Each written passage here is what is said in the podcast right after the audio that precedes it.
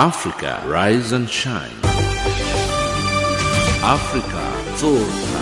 Africa, amka na unai. Good morning and a very warm welcome to Africa Rise and Shine. This is Channel Africa, the voice of the African Renaissance, coming to you live from a very cold Johannesburg in South Africa. We are on the frequency 7230 kHz on the 41 meter band to Southern Africa and on 15255 kHz on the 19 meter band to Far West Africa, as well as DSTV's audio bouquet channel 902. I'm Lulu Gabu in studio with Jalani Tulo and Musibudi Makura.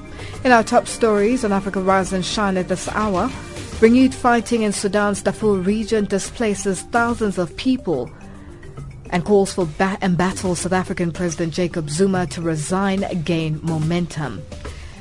In sport, in economics news, Nigerian president to sign a loan deal with China and in sports news, Real Madrid shocked by Wolfsburg in UEFA Champions League. But first up the news with Ronani Tulo.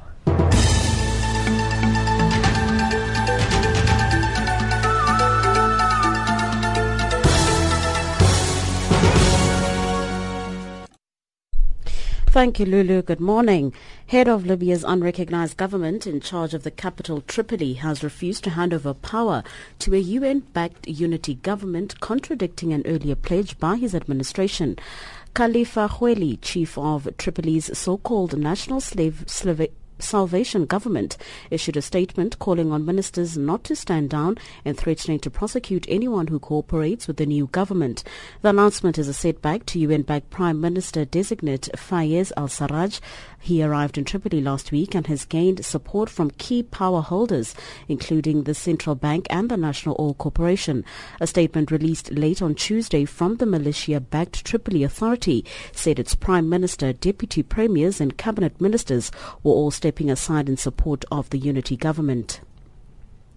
The International Criminal Court's chief prosecutor has blamed a relentless campaign of witness intimidation as the reason behind a decision to drop the case against Kenyan Deputy President William Ruto. War crimes judges at the Hague-based ICC on Tuesday ordered that all the crimes against humanity charges be dropped against Ruto and his co-accused radio journalist Joshua Sang. Ruto and Sang had both denied three counts of crimes against humanity committed during the violence in 2007 and early 2008 in which prosecutors say about 1,300 people were killed. No one has been successfully prosecuted by the court for the bloodshed which claimed hundreds of lives after disputed 2007 Kenyan elections. South Africa's opposition, the Democratic Alliance, says it will start parliamentary disciplinary processes on Thursday against ANC MPs for what it describes as their deplorable role in the Nkandla saga.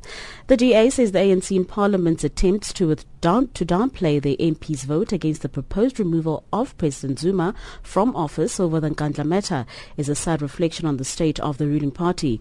The DA says the ANC caucus in Parliament must be held accountable. DA Chief Whip John Steenhuisen.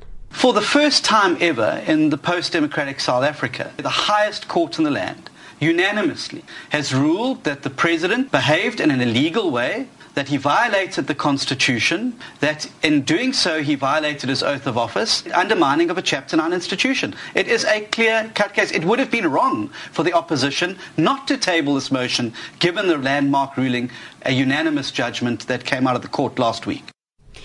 Meanwhile, South Africa's Pan-Africanist Congress has called on liberation movements in the country to close ranks and stop rejoicing over what the ANC is going through. The ruling party has been under pressure from opposition parties, some religious leaders and academics to recall President Jacob Zuma. This follows the Constitutional Court judgment that his failure to adhere to the Public Protector's remedial action on Nkandla failed to respect the Constitution. The leader of one faction of the PAC, Letlapa Mphahlele, says calls to recall Zuma is tantamount to regime change like in many parts of the continent and the world.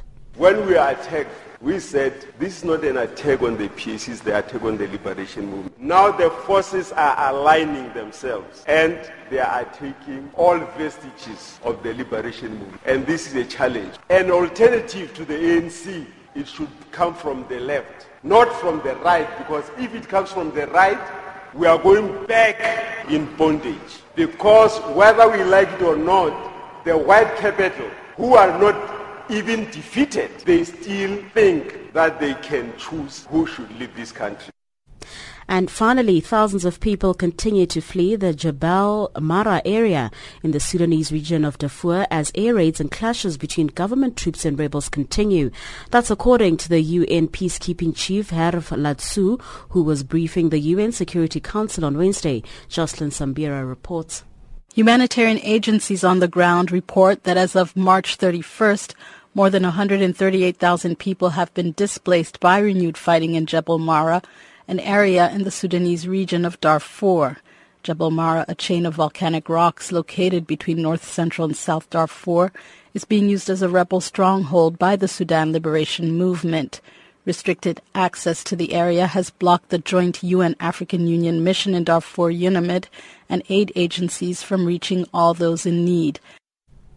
For Channel Africa, I'm Jolani Tulo.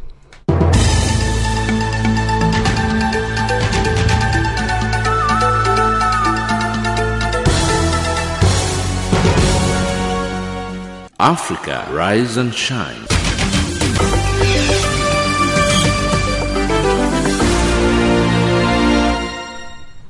Thank you, Jalani. It's 8.06 Central African time and you're listening to Africa Rise and Shine.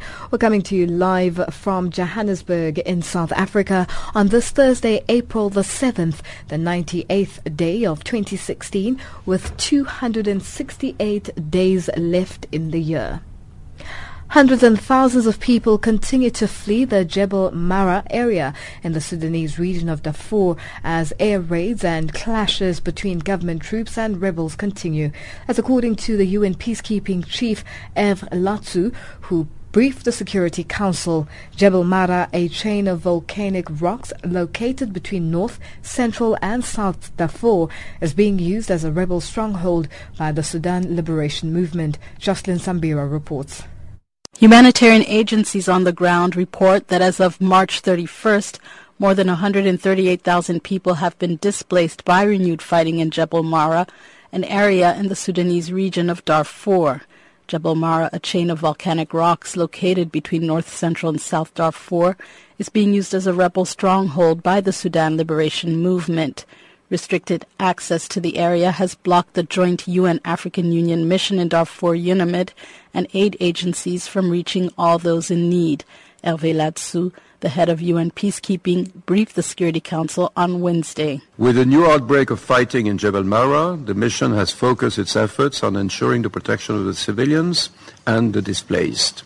In this regard, uh, UNAMID established protective areas near displacement sites in Sortoni, in Kabkabiya, in Tawila, and in Nertiti, where a total of approximately 103,000 persons have sought refuge, which led UNAMID to reinforce its military and police presence in the area, to intensify day and night patrols in order to maintain security and law and order. Because of these restrictions, the exact number of civilian casualties cannot be confirmed either, says Ladsous.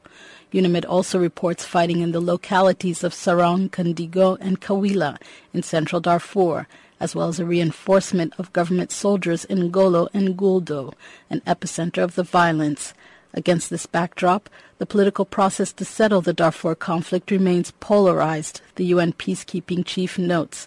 A referendum is scheduled for April 11 to decide whether to keep Darfur as a single region or retain the five current states.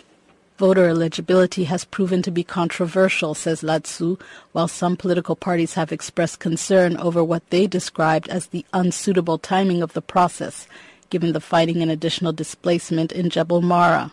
Meanwhile, Sudan's permanent representative to the UN, Ambassador Omar Dahab Fadl, expressed regret that efforts to implement the peace accord were being thwarted by the rebels. With the exception of Popular Congress Party, all major opposition parties as well as major Sudanese armed movements continue to boycott the process. The Sudanese President Omar al-Bashir has confirmed that the ballot would take place as agreed to in the 2011 Doha Peace Accord, according to media reports. Jocelyn Sambira, United Nations. The prosecutor of the International Criminal Court has refrained from announcing that they will appeal the decision to dismiss the case against Kenya's Deputy President William Ruto. Judges at the ICC threw out the case on Tuesday for lack of evidence. Our Europe correspondent Jack Parrock reports. A weight off his back, Kenyan Deputy President William Ruto is celebrating seeing the three counts of crimes against humanity against him dismissed. But while it's a relief for him, for the Office of the Prosecutor of the International Criminal Court, it will be seen as a major loss. Fatou Bensouda is the ICC prosecutor. My office did not have full access to documents and records that may have further shed light to the truth. Ultimately, the hurdles we encountered in our efforts to investigate and prosecute have frustrated the course of justice for the victims in this case. Judges at the ICC deemed there was not enough evidence for the trial against William Ruto and his co-defendant Joshua Sang to continue. But in their statements, the judges remarked on the 17 witnesses who withdrew their testimony in this case. The prosecutor accuses the Kenyan government of non-cooperation. Charges have been levelled against three Kenyans relating to witness tampering. But some observers say the dismissal of this case means the prosecutor should rethink how they process investigations. Liz Evenson is from Human Rights Watch. The ICC is going to confront many of the same challenges that conspire against impunity in national courts. So the difficulty of protecting witnesses, the difficulty of finding evidence, the difficulty of making people feel comfortable that they can come forward without, without fear of retaliation. These challenges don't just disappear because the ICC steps in. For the 1,200 victims who were killed in the violence post the 2007 Kenyan elections, in which William Ruto was accused to be implicated, their best hope now for justice will be if the Kenyan government itself decides to investigate the violence. While the charges against William Ruto have now been dismissed, the ICC judges left the door open for a new prosecution if new evidence is found, and that will remain on his mind as he ramps up his election campaign in Kenya for 2017. Jack Parrock, Brussels. A Kenyan lawyer representative of victim representing victims of a 2007 ethnic violence that resulted in the death of 1,300 people has asked ICC Chief Prosecutor Fatou Bensouda to appeal against the termination of criminal charges against Kenya's Deputy President William Ruto. James Mangula reports. Ruto had been accused of orchestrating violence that erupted shortly after disputed presidential election results. Proceedings against Ruto lasted 157 days with 30 prosecution witnesses giving evidence. Reacting to the ICC court ruling, Wilfred Nderitu, a Kenyan lawyer representing victims of the 2007 ethnic violence, said it was a big disappointment to the people he represented at the ICC court in The Hague. Nderitu says he has pleaded with the ICC chief prosecutor, Fatou Bensouda, to appeal against the ruling. Lawyer Nderitu discloses the extent of disappointment by the ethnic violence victims that he represented at the ICC in The Hague a good number of uh, the people that I have spoken to have been somewhat disheartened by the decision of the trial chamber. Uh, but uh, my advice to them was that it is a decision that must be respected because it is not uh, just fished out from the air, but it is it's it's got a solid legal foundation. Uh, but uh, having said that, I have also told them that uh, they need to understand that uh, this is not the end of the case and that uh, there are uh, lots of options. Victims, as you might know, are only participants in the proceedings and therefore they do not have uh, the general rights that would be available to the parties, that is the prosecution and the defense, terms of appealing. But one of the things that uh, I have been arguing is that final judgment of the trial chamber is appealable. In this case, of course, by the prosecution. As Kenyan lawyer Wilfred Nderitu has said, the ruling terminating William Ruto's case is appealable.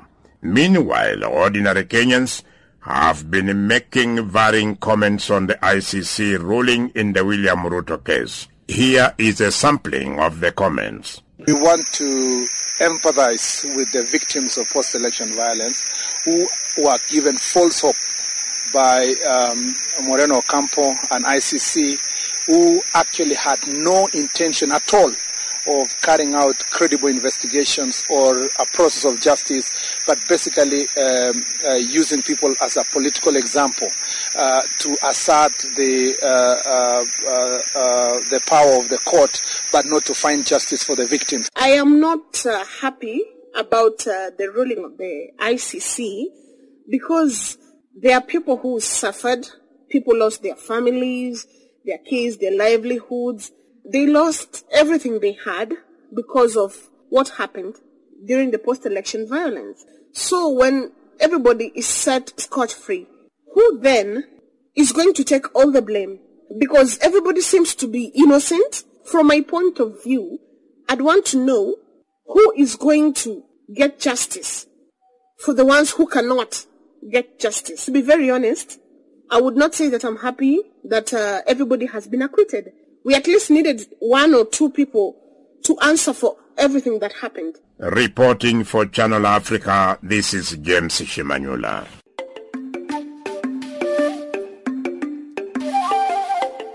South African and international companies who are legends of empowerment will be honored at the 15th annual Oliver Empowerment Awards on the 14th of April at Emperors Palace in Johannesburg. This is a special year for the awards and it only seems right that this time is taken to honor those organizations who have generated real impact in the transformation space. Channel Africa will be there and will bring you a live broadcast at 1900 hours Central African time of the Minister of Science and Technology Naledi Pandor, guest speaker at the 15th Annual Oliver Empowerment Awards on the 14th of April with a geared focus on making sure the younger generation is not redundant in the job market over the coming years. Join us as we promote empowerment, development and growth of our continent's youth. Channel Africa, the voice of the African Renaissance.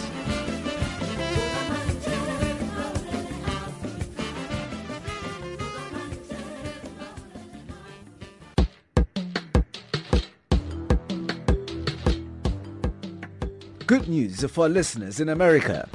You can now listen to Channel Africa by phoning 605 47 1711.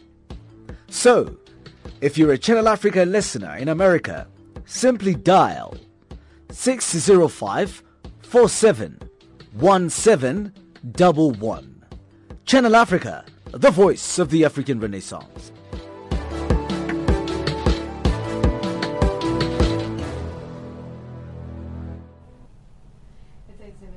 African time, and you're listening to Africa Rise and Shine. We're coming to you live from Johannesburg in South Africa.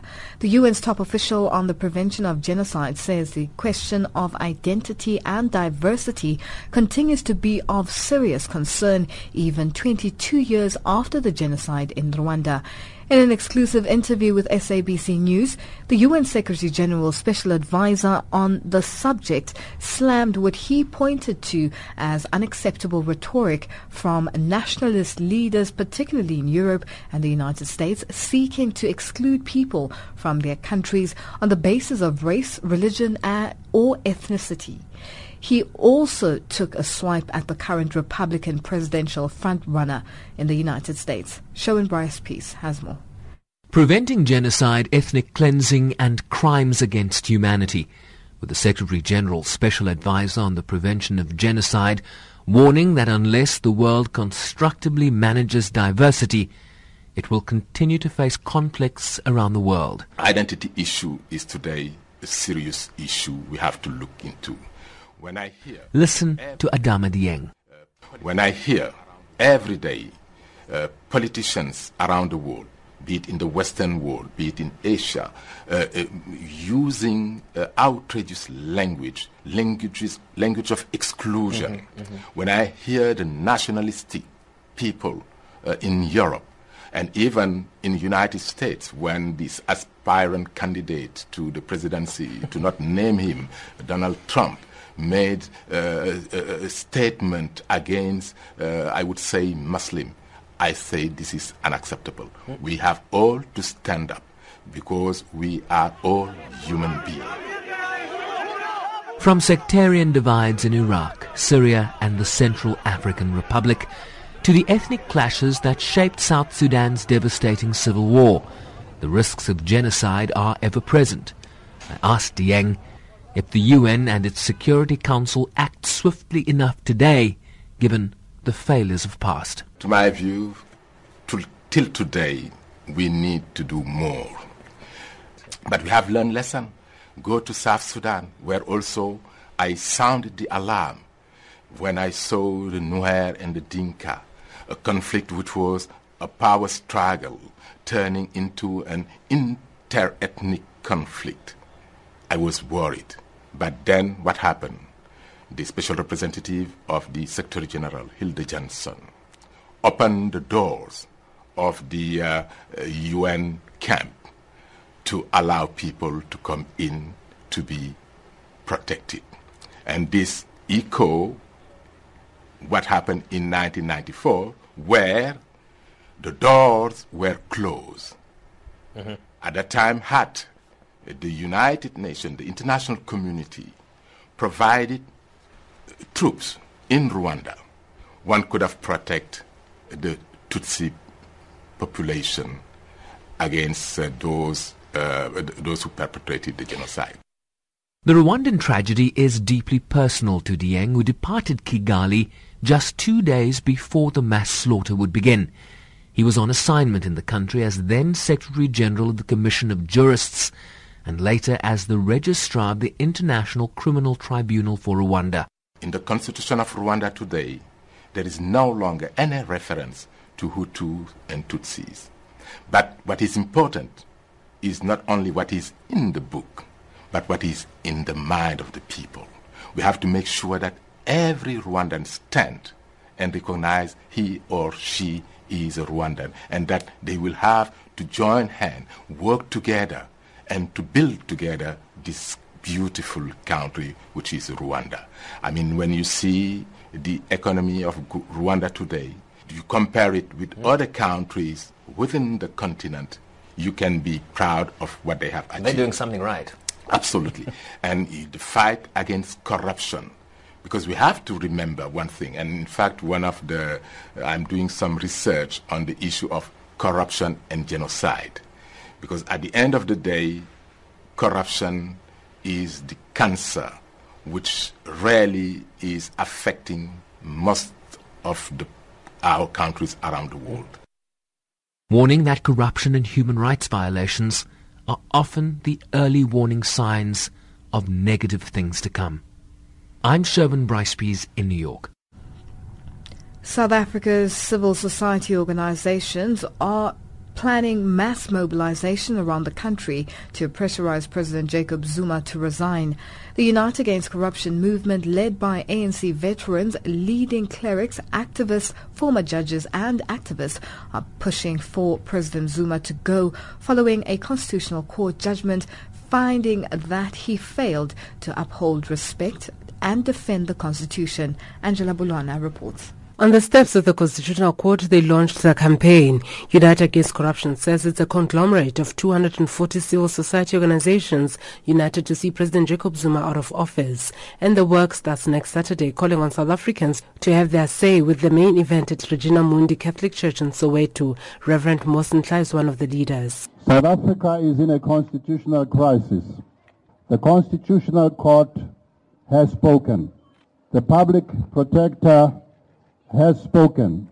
The churches have spoken.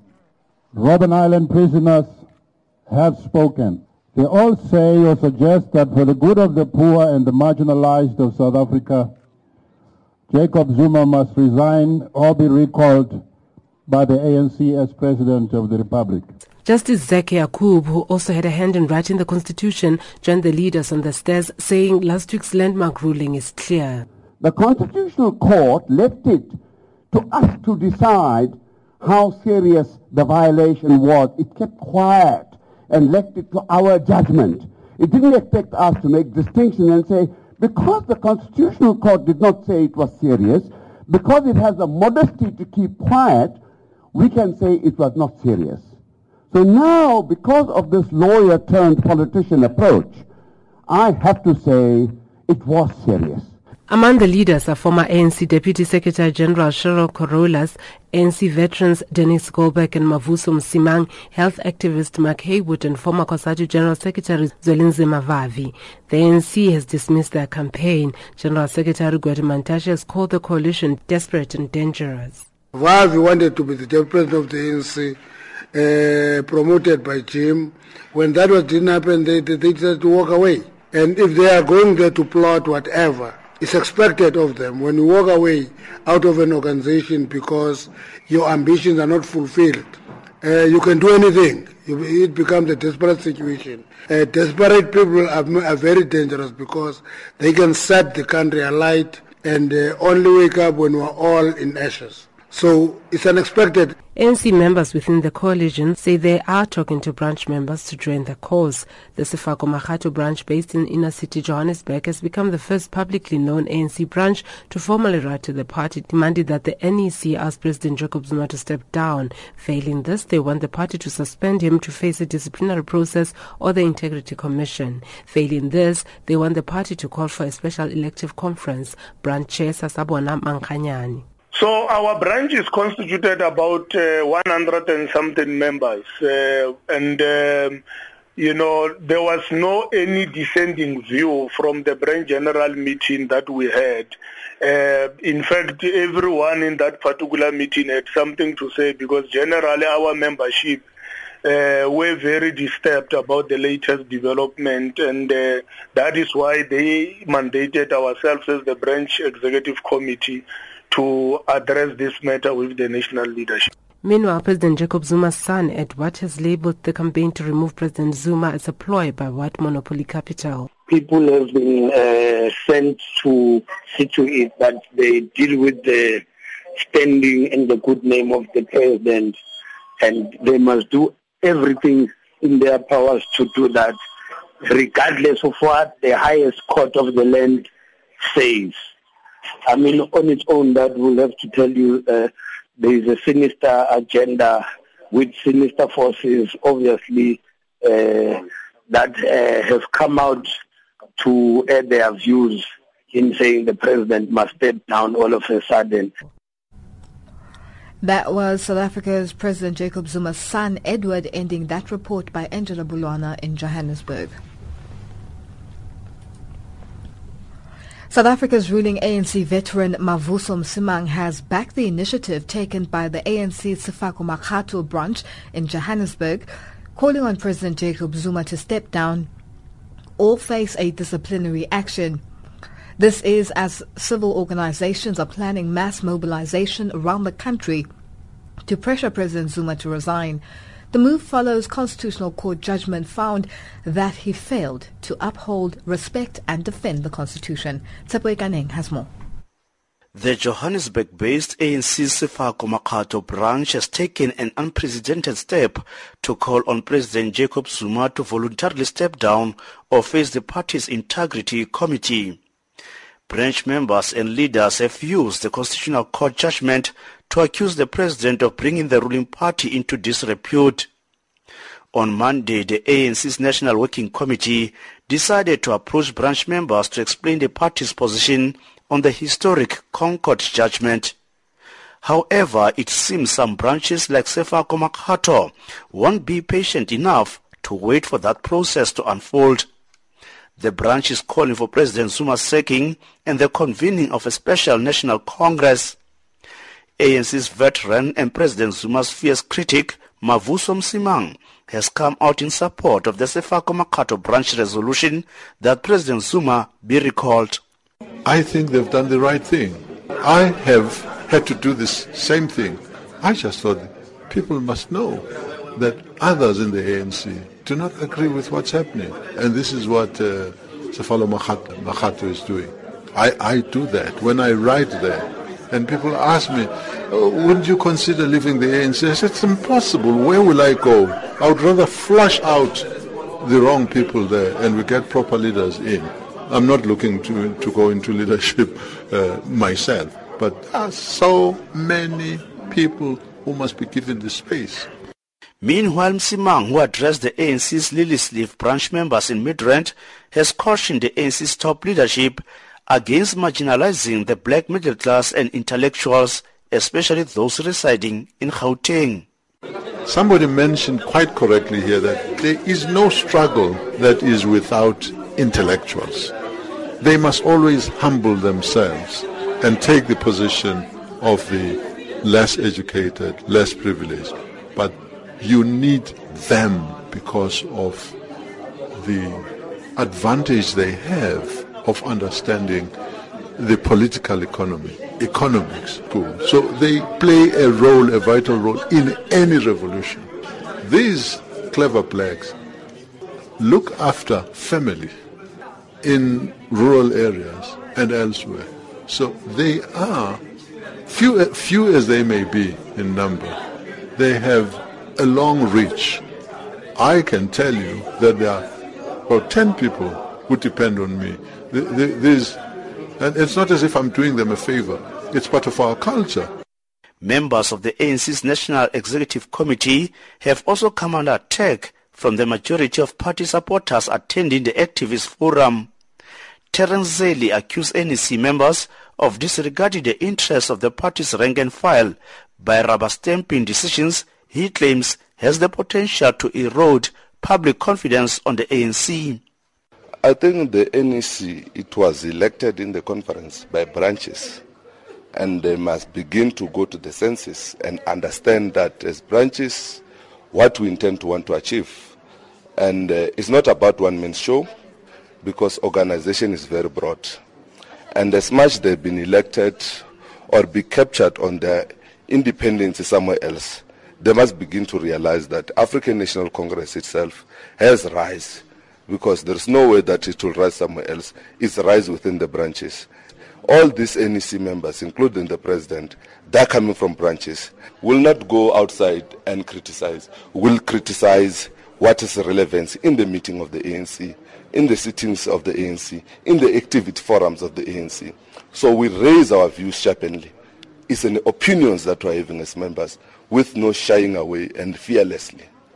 Rivonia trialist Denis Goldberg and anti-apartheid struggle veteran Ben Turok sent messages denouncing the current ANC leadership. Tsepo Ikaneng, SABC News in Midrand. Our headlines up next with Jalani Tulo.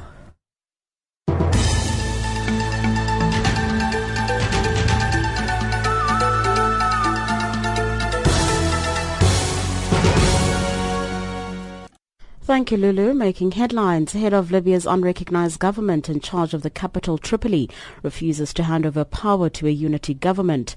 South Africa's ANC Secretary General Gwede Mantashe warns that civil society organizations who are involved in a campaign to pressure President Jacob Zuma to resign are trading on dangerous grounds. And finally, authorities in Cyprus agreed to hand over an Egyptian man accused of hijacking a passenger plane and diverting it to Cyprus.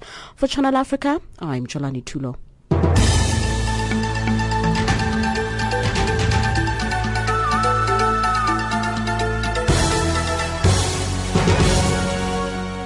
Africa, rise and shine.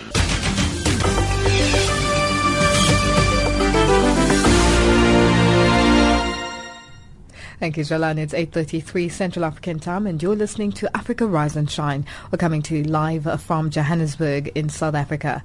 Zimbabwean police have blocked an anti-human trafficking protest in the capital Harare yesterday. Women's rights activists wanted to protest against the trafficking of girls to Kuwait Last month, a Kuwait embassy official was arrested together with several Zimbabwean accomplices on allegations of trading over 200 women from Zimbabwe for sex slavery under the pretext they would be provided with employment. More from our correspondent Simon Muchemwa in Harare, Zimbabwe. In a move said to have been triggered by the tense environment ahead of the Thursday meeting between war veterans and President Robert Mugabe in Harare, Zimbabwe police on Wednesday blocked a march against human trafficking at the Kuwait embassy. Scores of protesters were dispersed by armed police in the capital, leading to the arrest of at least three. A month ago, the local media exposed a scam involving Kuwait embassy officials in a human trafficking fingering one Brenda Anvil May. More than 200 Zimbabweans were lured into applying for jobs advertised on the Facebook only to be used as sex slaves in Kuwait and Dubai. When the scam came to light, a Kuwait official based in Harare, together with several accomplices, were arrested but were allowed to pay bail. This led to women rights activists organizing a march against the Kuwait embassy. Speaking during a media briefing on Wednesday, Linda Tsungirirai Masarira, National Coordinator of Zimbabwe Women in Politics Alliance, expressed concern over the continued trafficking of Zimbabwean women and the slow action by the Zimbabwean government to repatriate stranded girls in Kuwait. To raise our concern to, to the Kuwait embassy and the government of Zimbabwe to that they expedite the process of repatriating the Zimbabwean women who are stranded in Kuwait because we actually realize that the Zimbabwean government is not being serious about this whole issue. They are taking it as a small matter of which it is their responsibility to ensure that those women are repatriated as soon as possible back to Zimbabwe. According to Linda, the march to the Kuwait embassy was to be followed by the handing over of the petition demanding the repatriation of Zimbabwean girls currently employed as sex slaves in both Kuwait and Dubai amid claims that some 200 local women could have been sold into slavery. Police have warned Zimbabweans to be cautious with offers of employment abroad. However, women rights activists in Harare complained of increased poverty leading to desperation among Zimbabwean youths.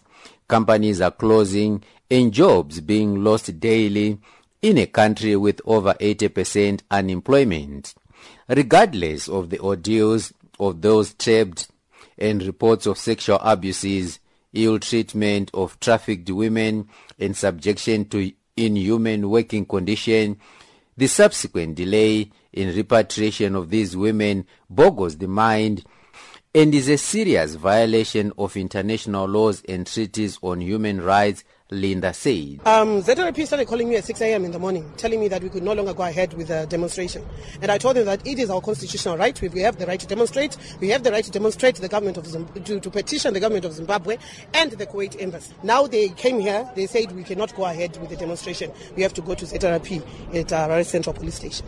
Um, we have decided to go there and hear what the superintendent wants to say.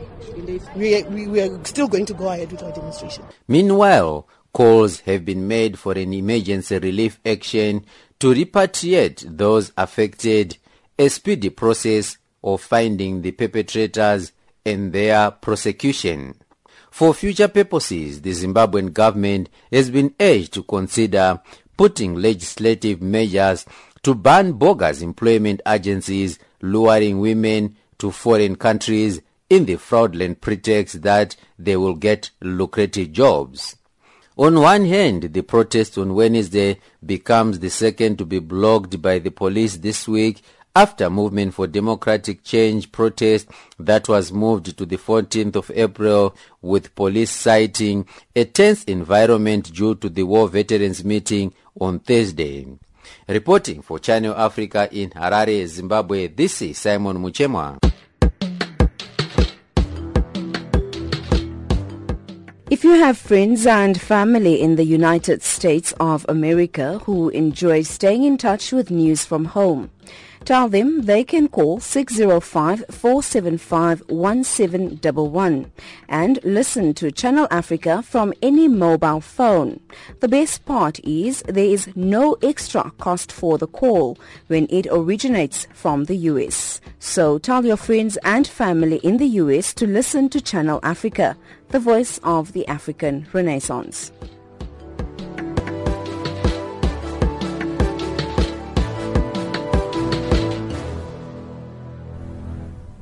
It's 8.39 Central African Time and you're listening to Africa Rise and Shine. We're coming to you live from Johannesburg in South Africa.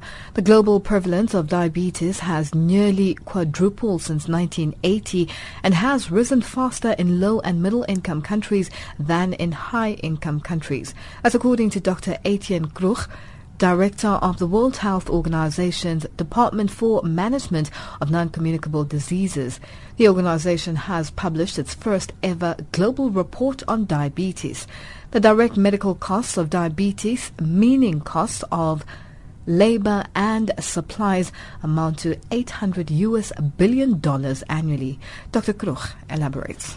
The World Health Organization is dedicating World Health Day this year to diabetes to draw attention to the rise in diabetes. We're seeing a dramatic increase in the number of adults affected by diabetes from 108 million in the early 1980s to over 422 million today. That's a fourfold increase. And it's happening in all countries in the world. In fact, we're seeing a sharper increase in the poorer countries than in the more developed countries, which in the past used to have the highest rate and now have the lowest rate. Diabetes has actually been seen as a disease of affluence in the past, linked to eating maybe too much sugar, and especially among young people. Is that a fair characterization, and what other misconceptions might there be about the disease? Diabetes has long been seen indeed as a disease of affluence. This has changed, and it has changed quite quickly. We see now much higher rates in lower and middle income countries than we see in the high income countries, and the rates are increasing faster in poorer countries. Diabetes has been linked with eating too much sugar. This is one of the causes. We should link the rise in diabetes to broader factors such as lack of physical activity, and unhealthy eating, which has to do with sugar, but also with uh, fat, for example. What is the cost of diabetes to the world's health, and what consequences are there if we don't take these steps to tackle the disease? Today, 8.5% of the global population has diabetes, so it affects a large proportion of people, as well as their families, of course. This has a physical and a mental cost for those who are affected, but it also has an economic cost for individuals and their families because treatment can be quite expensive.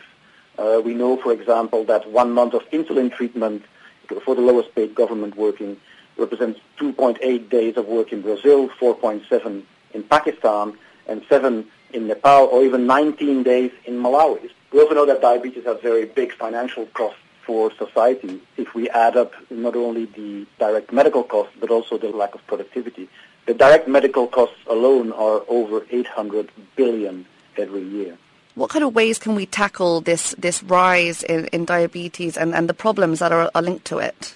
We need to take action on our eating and our physical activity habits. We need to increase this by working at very young age, starting with breastfeeding policies, for example, and ensuring healthy eating habits at the very young age, as well as increasing playing outside, physical activity for children, rather than spending the days in front of the TV and the computer.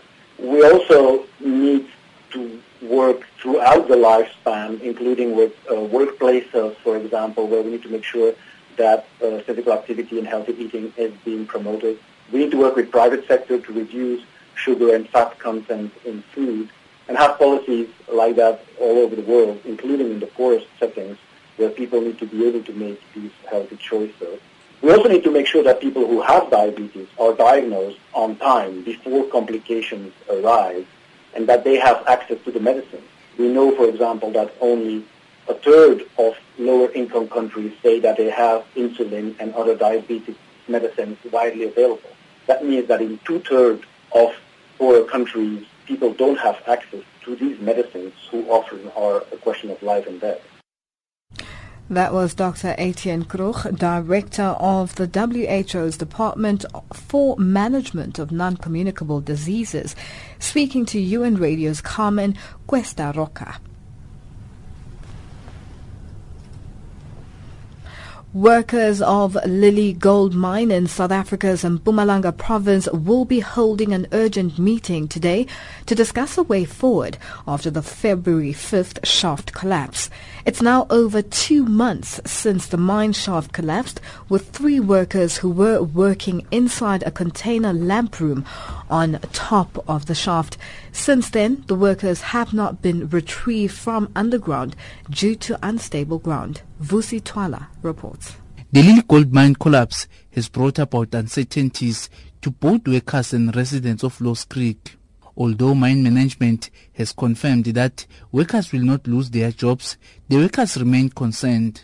After meeting with the mine management on Wednesday morning, workers' representatives now will give feedback to the entire workforce at the mine on Thursday morning. AMCU's branch secretary Abednego Magongo says workers will be discussing the impact of the mine collapse. We are planning just a urgent meeting for all employees of MIMCO, particularly Lily Mine and, and Barbrook. All employees must attend that meeting. It's about the, the way forward. So uh, the time will be 8 o'clock at Barbrook. This one is a urgent meeting. The detail is about the way forward after the accident from the 5th of February. Mine management has indicated that it will take about six months to drill a new shaft to gain access to where the workers are trapped. Mine spokesperson Kutsia Zitzman says plans to start drilling the new shaft are at an advanced stage. We are in the process um, of um, getting uh, ready to build a new portal into the mine that will allow us to take heavy vehicles into the mine and continue our search uh, for the container, but also it will allow us to, um, you know, to start our mining operations again. Uh, it's obviously a process. There's a lot of planning that needs to go into it. Um, and we also have to make sure that we have all the funding in place. As I think, as you can imagine, it, it, will be quite an expensive endeavor. And uh, we are hoping that in uh, the next uh, couple of weeks uh, we will be able to break ground and start uh, building the new portal into the mine. Meanwhile, the Solidarity Union has made claims that it has information about the cause of the collapse at Lily Mine. Spokesperson Uren van der Hefe says they will make the information available to the investigators of the incident. We want to prevent the mine from closing down with immediate effect and hundreds of workers losing their jobs. Um, as the safety of our members and the mine's uh, employees are, however, our first priority. Um, meanwhile, we will assist the management of the mine in the search for the trapped miners so that the family members can gain closure. Um, should we have disclosed the sensitive information concerning the cause of the collapse of the mine, the search for the trapped mine workers would have been delayed even further.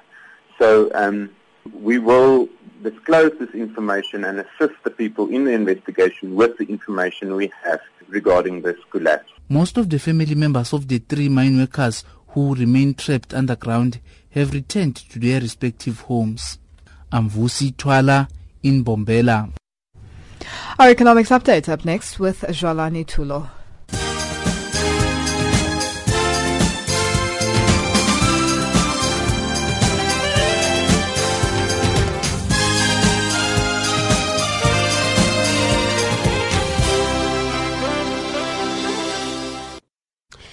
Thank you, Lulu. Good morning. Panama, a country in Central America, says it will form an independent commission to review its financial practices following the leak of information from a local law firm that has embarrassed a clutch of world leaders. Governments across the world have begun investigating possible financial wrongdoing by the rich and powerful. Panama is still considering who will be in the commission. Farm mechanization on the continent is the only way Africa can fast-track its agro-processing ambitions. This according to the President of Marketing at Massey Ferguson, Steve Clark. He was speaking to the media ahead of an agricultural summit in Lusaka, Zambia. Amina Akram reports. The summit, the first of its kind on the continent, is expected to attract over 3,000 farmers, mainly from the SADC region. Up to 100 machines will be on show to encourage farmers to move into new generation farming. Agriculture employs 65% of sub-Saharan Africa's labor force and accounts for 32% of gross domestic product. Farm mechanization still remains a somewhat neglected element on the continent. Nigerian President Muhammadu Buhari will sign a loan deal with China during a visit next week. Nigeria has been in talks with China's State Export-Import Bank for a loan for months. A, final, a, financial source says the loan will fund construction work of Chinese firms for infrastructure projects in Nigeria. Angola will begin loan negotiations with the International Monetary Fund this month as lower oil prices hamper the finances of Africa's second largest crude exporter. Angola's economy has grown rapidly since the 27-year civil war ended in 2002. Oil output represents 40% of gross domestic product and more than 90 95% of foreign exchange revenue. And finally, Kenya's central bank has placed Chase Bank Kenya under receivership for 12 months to protect depositors, creditors, and the public. Chase Bank experienced liquidity difficulties following inaccurate social media reports and the departure of two directors and was not able to meet its financial obligations.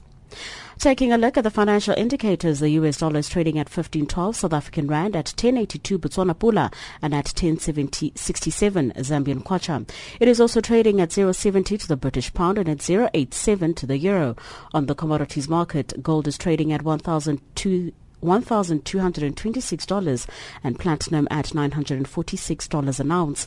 Finally, the price of Brent crude oil is at $40.13 a barrel. For Channel Africa, I'm Jalani Tulo.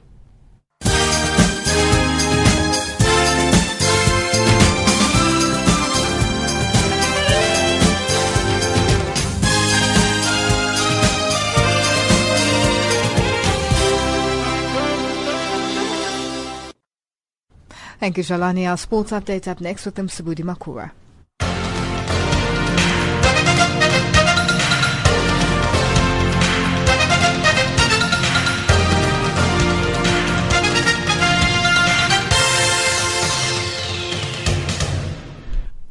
Thank you, Lulu. Good morning, sports fans. And starting off with football news, Real Madrid coach Zinedine Zidane urged his side to remain calm after their Champions League hopes suffered a setback with a shock 2-0 loss to Wolfsburg in their first leg of their quarter-final tie on Wednesday. The Frenchman who took over from sacked Rafael Benitez back in January said the 10 times European Cup winners could still turn the tie around in Madrid next week against Wolfsburg, who are playing in their first quarter-final.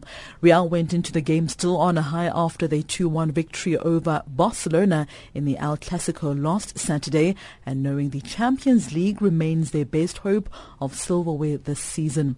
Two goals in seven minutes from Ricardo Rodriguez as well as Maximilian Arnold gave the hosts a two-goal cushion after Real Madrid had pegged the Germans back early in the first half.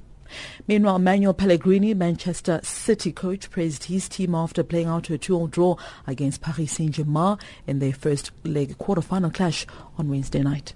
It's a very good result uh, because we play against a very good team and, and away and score two goals also is very important. But I think that the league is absolutely open. We need to play a very good game in Manchester because we are going to play against a team that play well, that has very good players and they normally, similar as our team, they try to play away or at home in the same in the same way. So we have a difficult 90 minutes in Manchester, but uh, I'm happy about what uh, was the result tonight.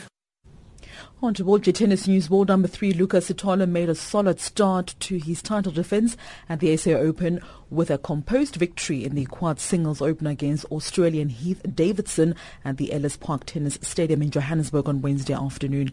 Sithole dispatched the unseeded Davidson in 57 minutes to win in straight sets of 6-love, 6-2. Lali Stander reports. Heath Davidson returned to tennis in February after seven years out of the game.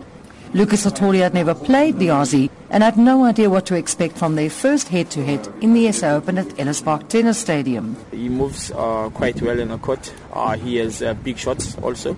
So the only thing I did was to be patient, try to move him more, try to make him play an extra ball, uh, which it happened. And then I got those short balls and then it was easy for me to put them away.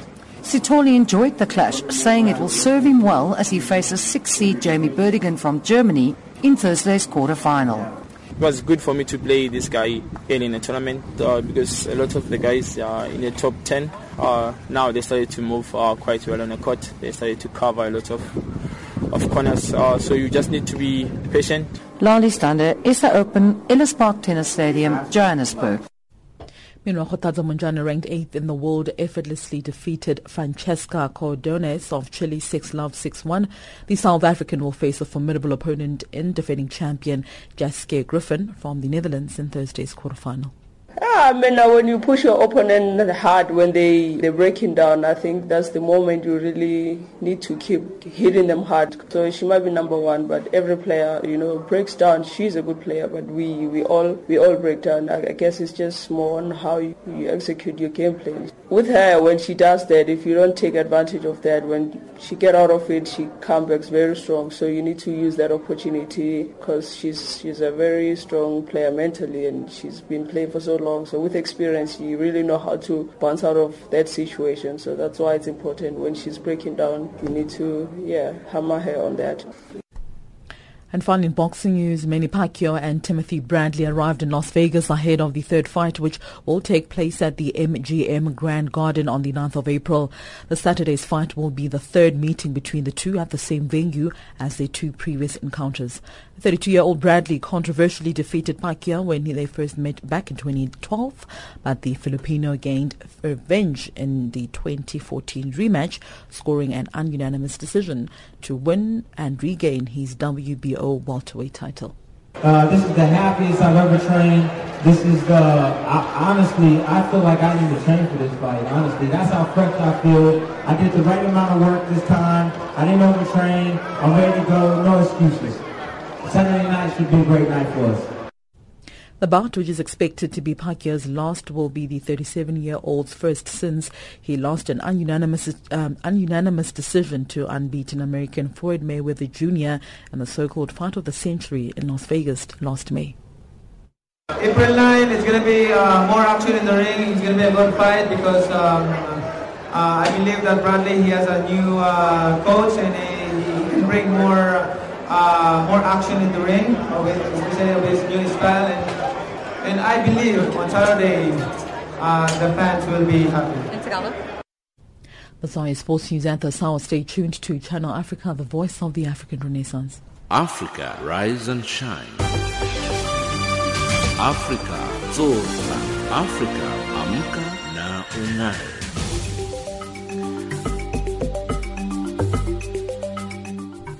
Recapping our top stories on Africa Rise and Shine at the Sawa, renewed fighting in Sudan's Darfur region displaces thousands of people. Calls for embattled South African President Jacob Zuma to resign gain momentum. And Zimbabwean police block anti-human trafficking protest in Harare. That wraps up Africa Rise and Shine today. For myself, Lulu Gabu, producers Pumutura Magaza and Khomotsomo Pulane, technical producer Adrian Kenny and the rest of the team, thank you for joining us. For comments about our show, send us an email at info at channelafrica.co.za or tweet us at Rise Shine Africa or send an SMS on 277-969-57930. Now taking us to the top of the hour for the news on the frequency 9625 kHz on the 31 meter band to Southern Africa is Mattafix with a song titled Living Darfur.